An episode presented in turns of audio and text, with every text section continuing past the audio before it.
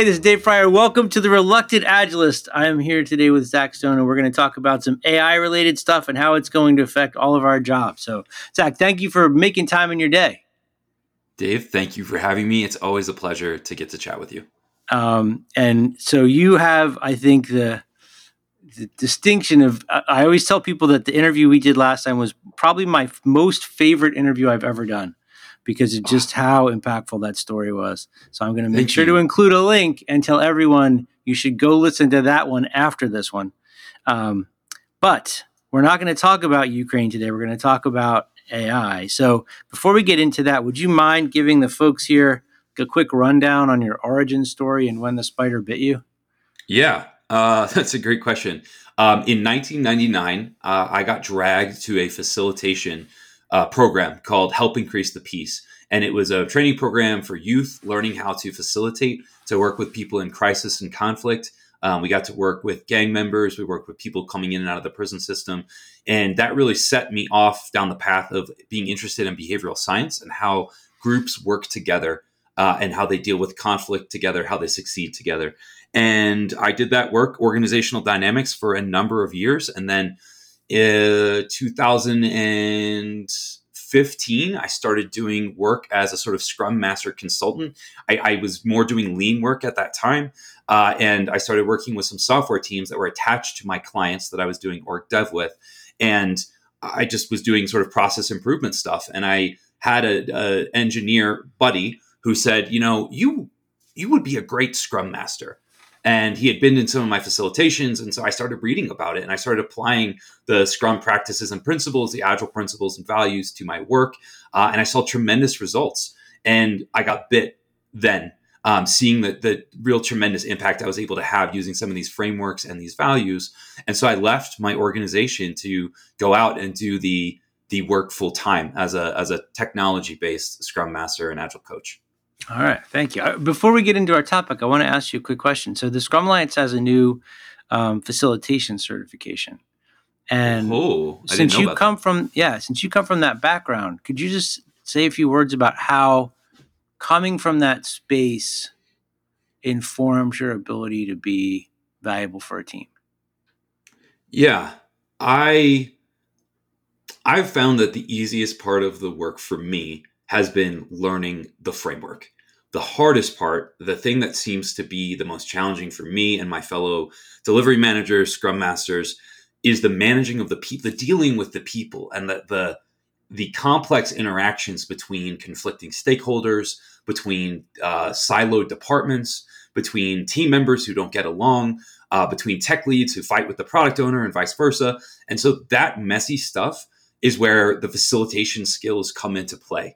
And when you learn about facilitation, you learn how to deeply connect with other humans in a group setting and to uh, help them deeply connect with each other in more productive, healthy ways.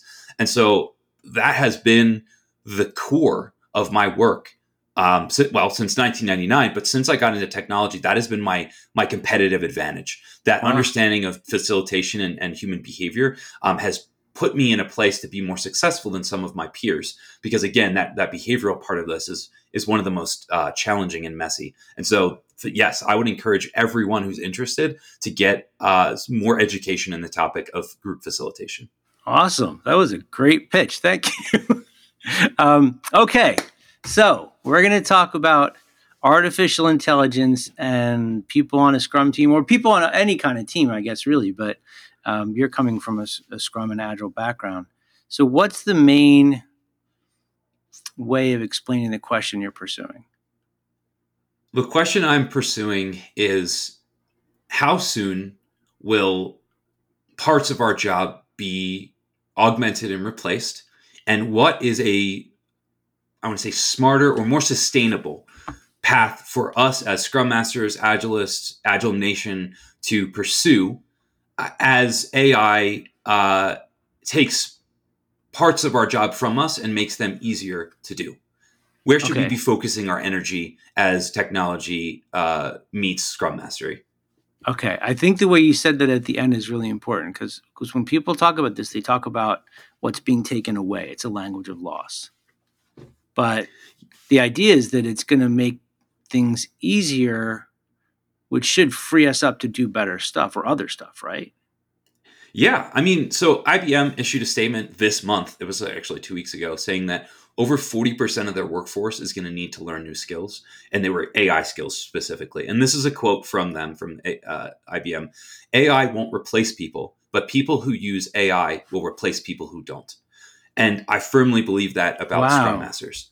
Uh, it's not necessarily going to replace a Scrum Master, at least for you know the foreseeable future. But AI, uh, Scrum Masters and Agilists who can master the power of the AI tools will supplant those who do not uh, invest their time to learn it.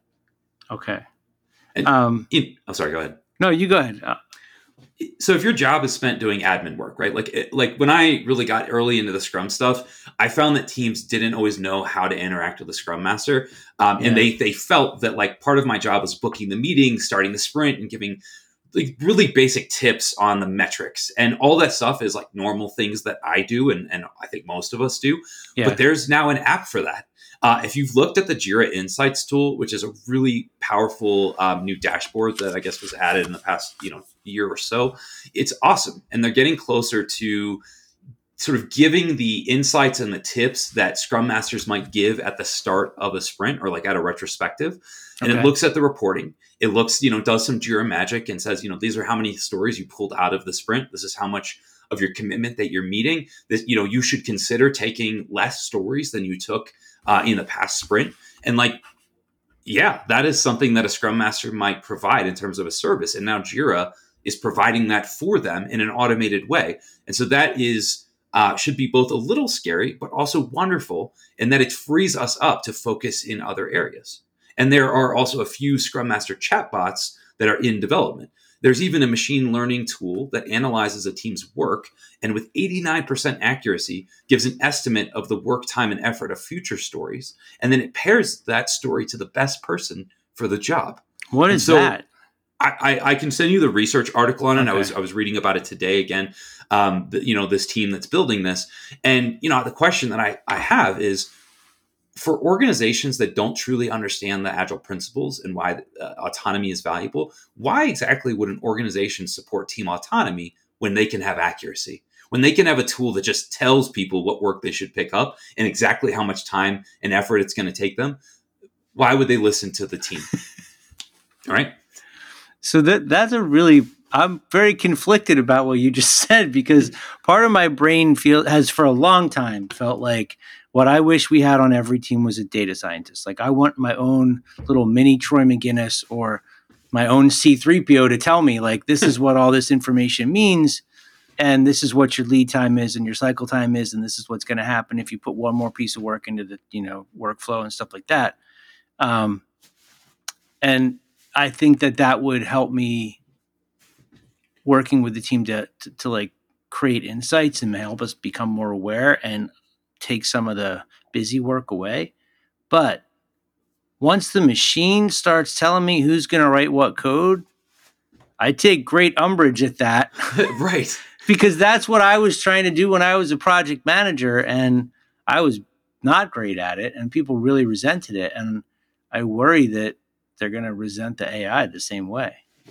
You're gonna have like your virtual Frederick Taylor there telling people how to do stuff. I think that's the challenge, right? We have this this there is some beautiful stuff coming from these tools that are going to free us and other people on the team up to do in some ways more meaningful and impactful work. But we have to be careful not to become overtaken by the machine. Uh, yeah. And so, you know, it's something that I'm I'm consistently thinking about how metrics and reports are these extremely powerful tools. And I agree with you. I would love to have a data scientist. My one PO on my team right one of my teams right now is always saying that he's actually studying data science because he wants to be a better product owner. And I think, you know, for wow. us as scrum masters, yeah, just producing these reports and like sharing the metrics out is not a path to sustainability because it's about how we use those metrics to engender change because any you know any ai data mod, machine learning model that they're developing for this purpose is a, is a probably going to get as accurate as many entry level scrum masters at giving insights and uh, giving some basic tips and suggestions about who should be doing what work etc uh, the problem if we focus and stay in that area and like hang firm to like, well, this is what I do. I like come up with those reports and I share those metrics. If you're not doing the change work that accompanies those insights, yeah, you're going to be replaceable. And so, what I continue to tell my colleagues, and I'm reminding myself, is we need to embrace the mess because that is something that AI is very bad at. It's really okay. good at predictable, repeatable tasks, but yeah. the messiness of human beings, uh uh-uh, uh that is something okay. that human beings are best at. All right, so I got a whole bunch on I want to ask you now. So you were talking about engendering change, and I think that's a really big like the, the point you just ended on there is really significant because I can totally see how we would become like the metrics bitch for lack of a better word. Like we only do what the metrics tell us to do and we just end up like those people in WALL-E who are on the deck chairs sliding up and down the spaceship with their what big a rough yeah because we don't have to think we don't have to do anything anymore but but the it just raises the the engagement to a higher level now that we can see the metrics now you have to actually find a way to social engineer change within the organization and get people to think about stuff at a level they're probably not accustomed to thinking about. You want to know what my wake up call for this was? Um, Terminator. I read an article about Capital One uh, and yeah. how they had replaced their Agilists with like the PMO and like augmented PMO. And yeah. I started asking myself, like, what is cyborg PMO? Right. what what is our differentiator? Like not just like the AI end of this. And I, I I ended up there. But the question was like, what is our differentiator between a PMO or a product owner who gets really good at the metrics and digging, who can use the Jira Insights tool and can use a Scrum Master chatbot? What makes us different? Um, and how do we stand out from our PM and PO counterparts? And if yeah. all we're doing is adding these metrics and reports and like in, enforcing basic adherence to the Scrum events, then yeah, eventually we could be replaced with the right tools. And so that that moment of seeing that like huge organizational transition um, yeah. where they replace their agilist that that freaked me out totally transparently so i want to that was the trigger for me ask you about this because i i haven't read some of the stuff that you've read and i just was doing a podcast related to this two days ago um, so the the argument is that because we have greater insight into data and metrics then we can give this back to the pmo because they already know how to do all the management stuff. Is that a good summary? I mean that that is what I think some organizations are drawing a line to mentally and saying, okay. well, it saves money if really the value that we're getting is just like Scrum adherence and and just yeah. basic like Jira Jira jockeying. Why can't a PO do that stuff with a little bit of support from some tooling?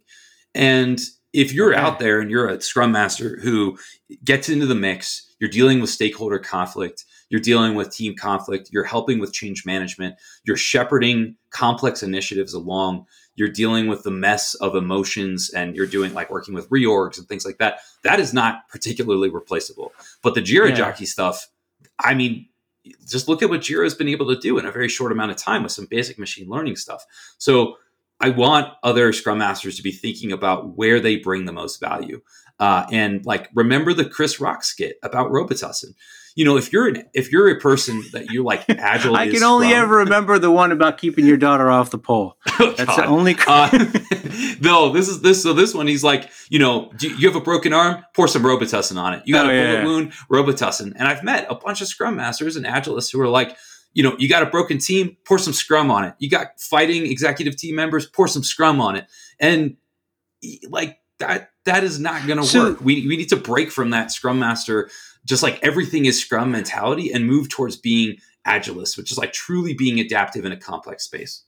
All right, I'm going to go in a weird direction for a second. Yeah, yeah. And we'll come back to AI. So, um, what you just said threaded something together together for me that I've been super confused about and I'm going to tie it back to a conversation I had at my at the first Scrum gathering I went to in 2010, where I met Jim Cundiff, um, who at the time was the managing director of the Scrum Alliance. We were talking about Scrum, and I was coming from PMI, so I was there like as as the the dyed in the wool PMP, and I I said like I can totally understand how I would explain the value of Agile to a traditional project manager, like why they need to learn it, how it's going to help them but I do not have any idea of how I would explain the value of traditional project management to an agilist since it's something that they're actively working to change.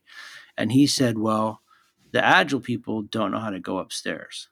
And now this was in 2010, so it was a long time ago. And I don't think that necessarily holds true now.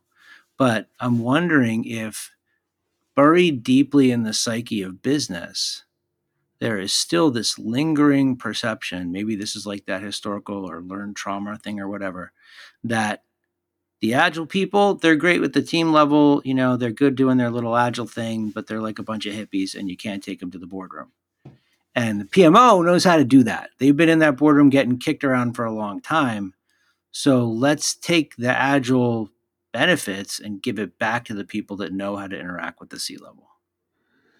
Wow. Uh, I think that's a powerful point. Um, that, was, look, that was a very I, diplomatic way of, of not agreeing. No, but. no, no, no. I, you know, I think that there are agilists that I've met who are people that come from a business transformation background, who come from like high level project management and they're like you know what this stuff just wasn't working for me i worked with a scrum master for a long time i saw really impactful stuff yeah, they did there are now. The they didn't used right, to be. Right so i mean i think what when he said that i see the reality of that. Like i've talked to people who are high level in their role but they're agilists yeah. and they're scrum they're scrum folk and i'm like hey we have these high level stakeholders that are having this conflict. They're not communicating across the departments. We have a major silo problem. And their answer is like scaling scrum.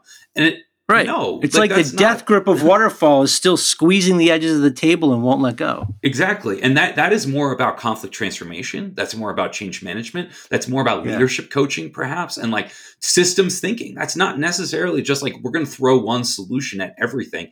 And I think that is where we run into this perception problem of just being like micro focused on the team space because add you know the scrum guide really speaks to the team we need to keep doing brand awareness of, of us as agilists of like hey we can play at that c-suite level and we can do it more effectively in many ways because we bring these unique skills that have not been as welcome in the business space for a long time. Clearly you know we know that a lot of traditional project management has not worked in the way that people would like in terms of getting results. And that's where Agile came from, right? So like absolutely they, they, need to acknowledge that there was a reason that Scrum and Agile came about. And it was because that stuff wasn't working so well. And I think we've hit like a, an inflection point of like, hey, is, is Scrum and Agile principles as they are being applied, not as they exist, but as they're being applied, are they serving what they need to be? Or is there some new paradigm that's going to come up out of the bones of Scrum, like has happened with traditional project management that involves AI, that involves conflict transformation, that involves right. facilitation, as you mentioned earlier. Like I think there's a reason why we're evolving our practice, but but we as a group need to be evolving a little quicker, or else people will look at AI and say, well, they're good at the team, they're good at these like you know insights and reports. But you know, maybe an AI could do some of that stuff. Let's just get well, the, the PMO folks. It's not unlike what happened in business when computers were introduced. Mm. You know, Sing um, so, uh, but I'm going to go down a path for a second. I'm trying to think of things that could happen with AI better than happen in traditional project management on the metric side. Yeah. So if you applied flow metrics to a project management team, I mean that would be freaking amazing. Like you don't even need earned value anymore because you can see how all of it's playing out. And if you didn't worry about rebaselining stuff and you just had it automatically show like what was happening based on the flow metrics and the team composition and things like that. And then you could look at, have the system look at utilization and tell you, like, well, if I add a person based on the history of teams in this company, what's it going to do? Right? You could kind of game stuff out and figure out the best path or what you can have or what you can't have. And that would all be scienced out the same way that you buying stuff in a supermarket is nothing about free will and choice. It's just because they made you do what they wanted to make you do. Right. There, there are two things I think about here to this thing that this this scenario you're bringing up. So one, uh, you know, for AI, machine learning models is basically what we're talking about here. We're not talking about neural nets and like deeper, um, deeper tools that that kind of come up with their own uh, equations um, and variables. The the machine learning is where you're dictating those variables to the machine and telling it what to look for, and then it's helping you make decisions. We you still need for a significant period of time people that know what to look for in your system. And like you need clean data. And it, it, most organizations even data organizations have a lot of dirty data right? Which is like you know it's going to be a new movie with with uh, ai patrick swayze dirty data. Um, and you know like and it'll rip its throat out. Right. God. Uh, and like you know they we, they're going to need people for a long time who understand what the metrics mean and how they apply to a team to help translate into that into a model. So I don't want people listening to be like, "Oh, he thinks we're getting replaced tomorrow." No, we've we got no, a, we got a while. We got a while yet, and also um, just beyond like the dirty data aspect of this of not having the data that we need. Uh, you're going to need someone to be able to manipulate those metrics and those scenarios that you're talking about. Someone to, to tell it, the story, right? To feed it those scenarios and then take the whatever it's given back and translate it. And you said it well as a story.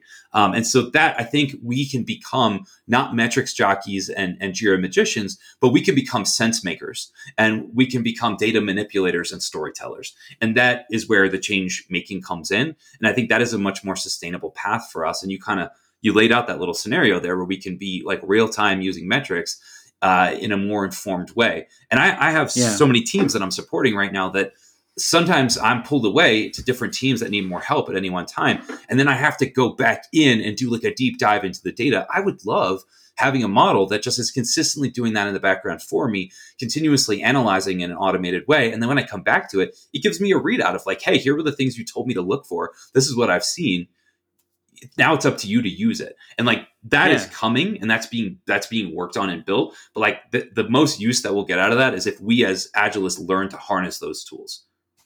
Okay so i have a bunch of different paths i want to go down but i'm going to stick with the part of the human thing for a second. Um, and this this is meant to emphasize what you were just saying about the need for people. I know a bunch of people that have written books by pairing with ai that's how they refer to it. Or I guess that's that's the way that it was referred to that made the most sense to me. It's not that I'm having AI do the writing for me. I am pairing with it because I'm feeding it stuff and tuning it and honing it to get a result.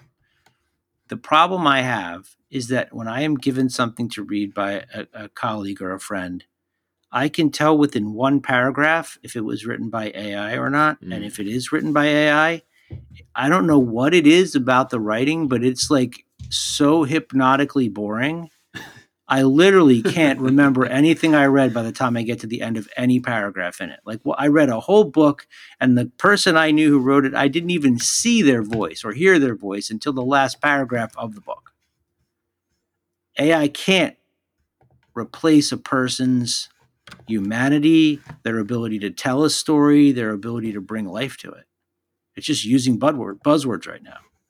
Yeah, I mean it's copying, and and like while human beings do copy, I read this really cool article, and I'm gonna butcher some of the scientific terms, so I'm not even gonna try to use them. I'm just gonna summarize it. It was about how jazz musicians improvise and what they're able to do, and this is true for storytellers and, and creatives. They're able to turn off the part of the brain that that really governs analysis and judgment, and sort of la- allow the creative part of the brain to free flow and have sort of free reign. And uh, you know, improvisation is not what AI is good at, but humans are wonderful at improvisation and adaptation. I mean, it's how our species has survived and come to the place uh, of technological growth where we're creating AIs, right? Um, that is adaptation, that is innovation. And again, as you sort of mentioned, that's not something that AI is good at. And that part of that is just us as humans being able to uh, turn parts of our brain off and bring that creativity to the forefront. And so we write things that that AI can only um, can only start to copy at this point. Maybe down the road we'll get to a place where an AI can sort of simulate that creative process.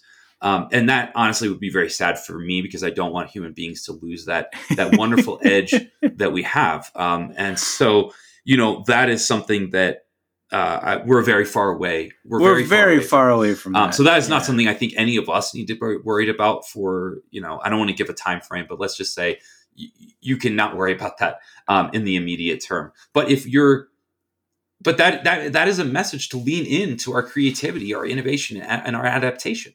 If all we're doing is like Scrum adherence and like, well, the Scrum guide says you need to do this in this scenario, I can do that now. So I, will tell, I'll give you an example. I went into Bard, which is Google's AI, and I fed it an interview question, a Scrum Master interview question. And the question is The team constantly struggles at the beginning of every sprint because their product backlog is empty, and the product owner doesn't have time to update it. They waste time getting the information from him. What do you do? The AI says, as a Scrum Master, here are some things I would do to follow uh, to handle the following scenario. Number one, I would talk to the product owner about the issue. I would find out why they're not able to update the product backlog in time. Are they too busy with other tasks? Do they not have the right information? Once you understand the root cause, you can work with them jointly to create a solution. Two, I would help the product owner to prioritize their tasks. Then it goes through to explain how it would do that in the backlog. I would Three, facilitate regular backlog refinement sessions. Talks about how they would execute that. Number four, create a process for getting information from the product owner to the team through email, through Slack, finding ways to get those regular updates. And five, I would coach the product owner on how to be more effective. And this is what I would say to them to coach them. And I'm like, wow, okay.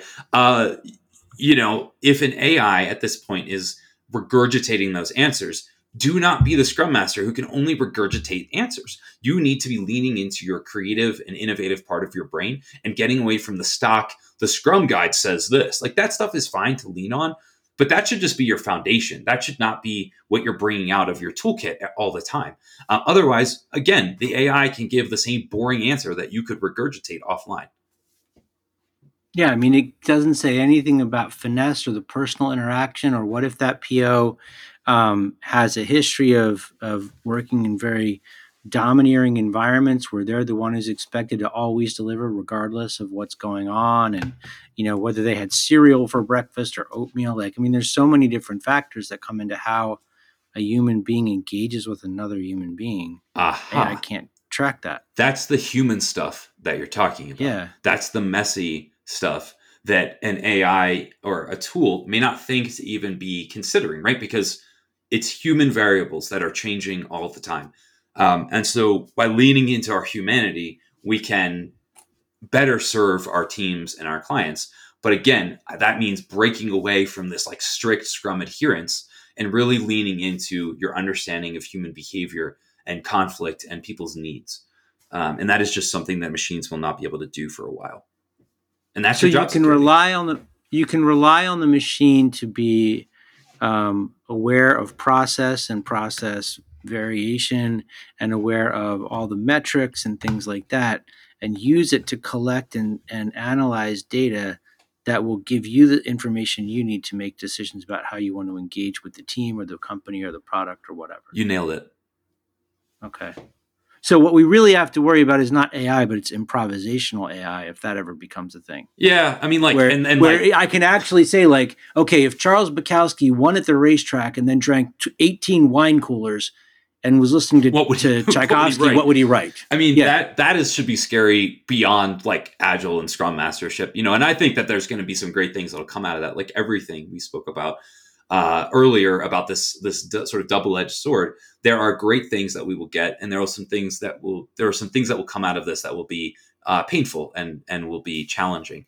Um, and you know, I think this is a poignant thing for many of us to remember in the last century you needed to memorize information. The people that were the scholars who were the, the change makers out there could memorize tons of information quotes uh, understanding of like you know ancient languages and they could bring this stuff back out to influence um, and and you know and make change through innovation. But in this century we need to know the tools needed to access that information our paradigm of yeah. the past thousand years is evolving in the blink of an eye comparatively and you know why wouldn't our roles be on track to evolve as well like are we willing to evolve and i think that's going to be the mark of a, a truly great agilist is our ability to serve the wave to surf the waves of uncertainty right and like complexity uh, because the paradigm is changing. It's it's it just is, and so the tools that will support us are changing, and we can now put our focus elsewhere. Just like we don't have to memorize the things that our counterparts in the 1890s had to memorize. That stuff's just available, um, and so this is going to be about welcoming the change to really be able to make more impact elsewhere. Do you do you think that with what you were just saying, one thing kind of sparked for me is that in some ways it's kind of scary because I have less places to hide now. Like if all Ooh. the data is available and clearly shown and indisputable, like I was thinking, you know, why did I why did my team fail the sprint? You know, the computer would be able to tell us, well, there was a flood, or well, there was a server outage, or well, based on the analysis of what we're getting out of the restrooms, it seems like one of your team members has a drug problem. Um, oh, because it could get all that stuff and put it together and tell you exactly where the performance issues are, but which is scary. But even if it can tell me that, it doesn't tell me how to fix them.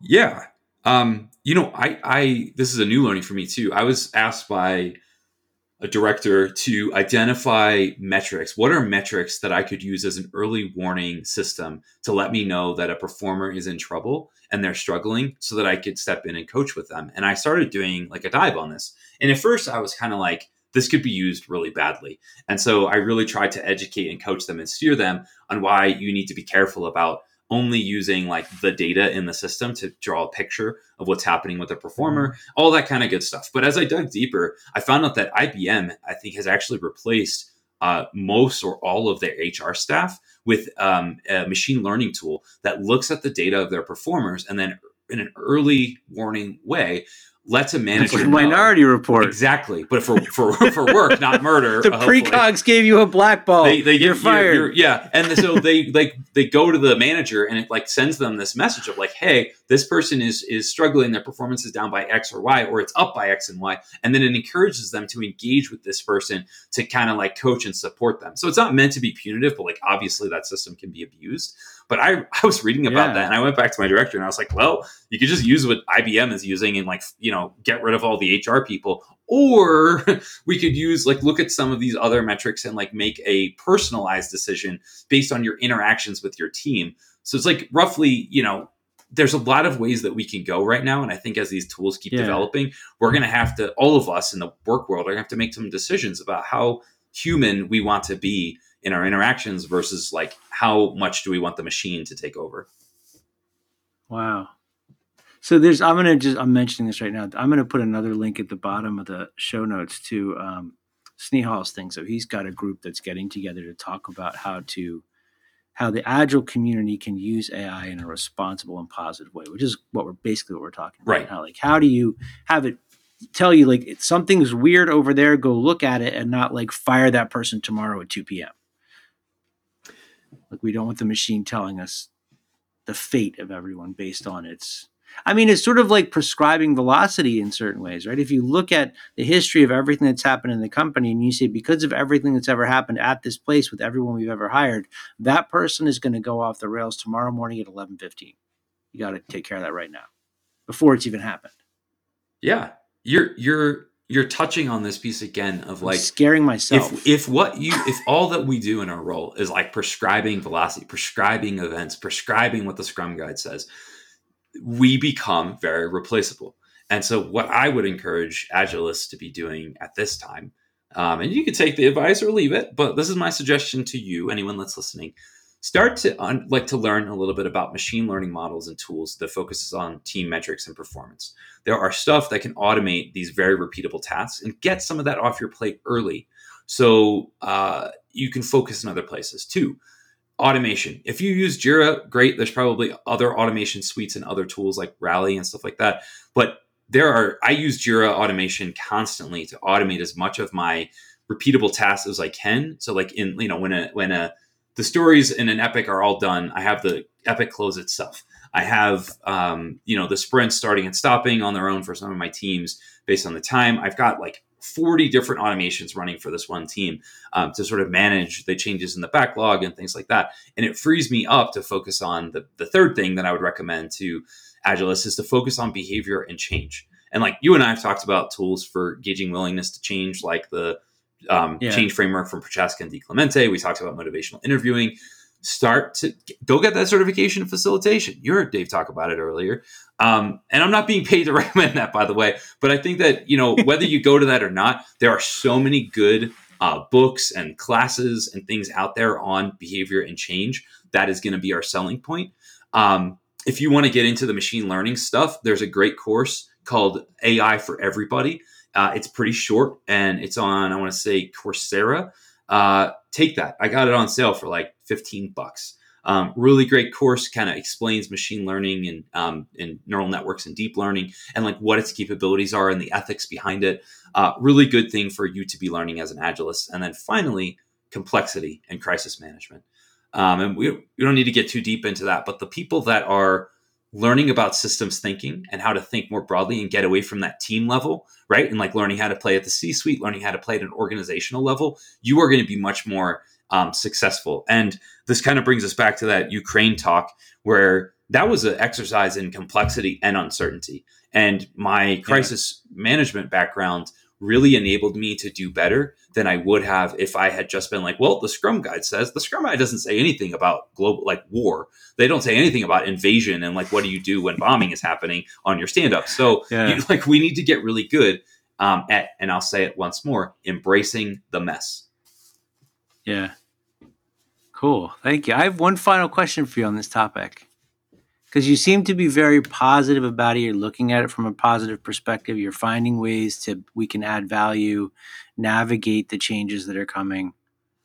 What about it scares you? What about the the advent of AI in in our workspace scares you? So much. Um, I think part of why I'm doing this and part of why I'm sharing this message is because it does scare me, and I want okay. I want other agilists to be working with me to figure out what our future looks like. I am worried that we get replaced. I because I know the value that so many agilists bring to their organization and to their teams. Um, I know, I know the impact that people being replaced by machinery had uh, during the industrial revolution. It brought some great things, mm-hmm. but it also brought some major pain for people um, who had access to jobs that no longer have it.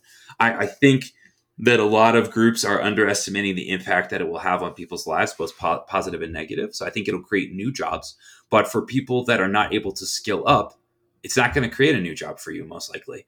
Um, and so yeah. that that that worries me. And then you know the best organizations that I've worked at, they deeply understand the human side of work and they build it into their culture. And as more machines take over um, or augment our work and we are the humans are doing less and less of the day to day that that human touch which can be messy and problematic is removed from the equation and we get something that can become cold uh, and detached um, and doesn't take into account you know someone who has a sick spouse uh, who has dropped their performance because you know they've been a great performer but they've dropped because they're taking care of someone they love.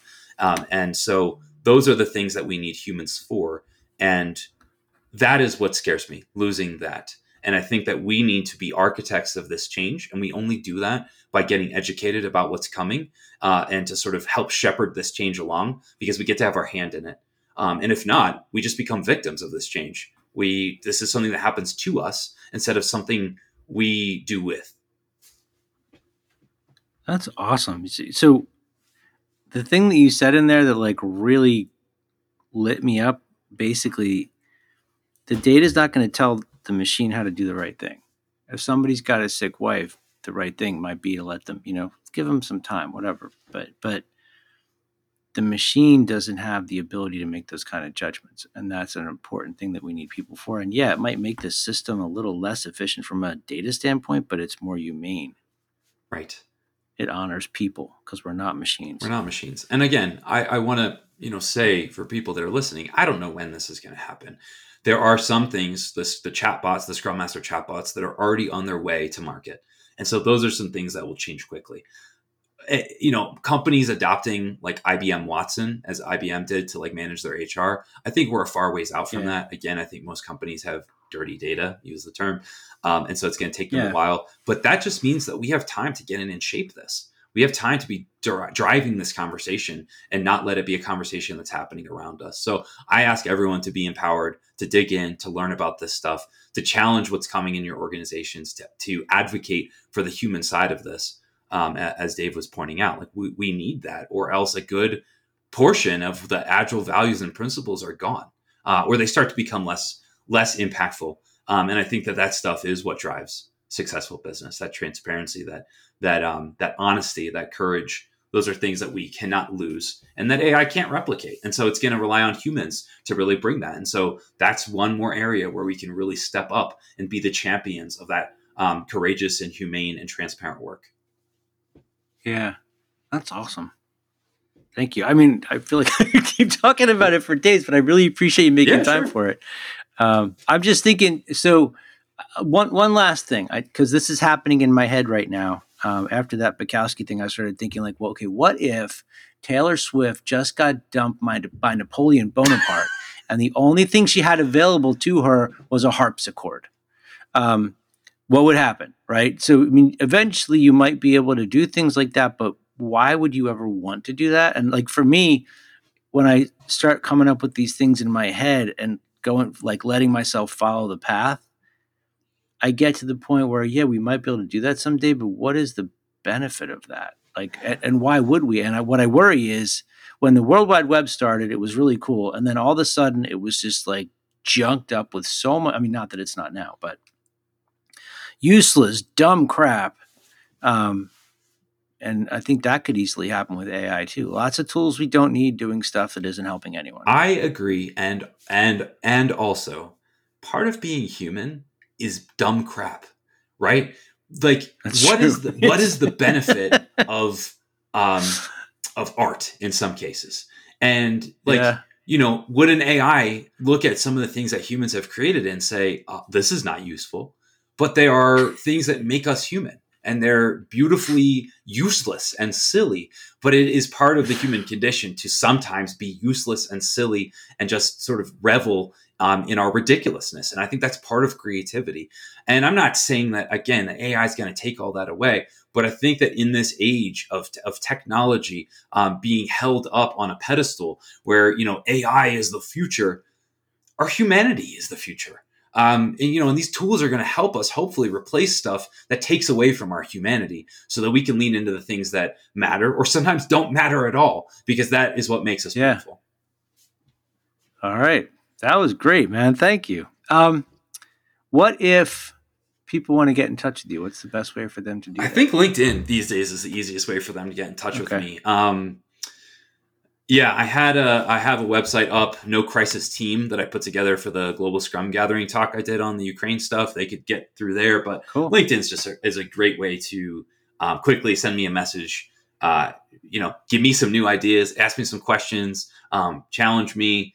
You know, share some new new content. If you come across changes in the industry around AI or behavioral science, I'd love to check it out. I'm always trying to learn new things. So please don't hesitate to reach out um, and share something with me so I can learn uh, and and uh, get a bit smarter.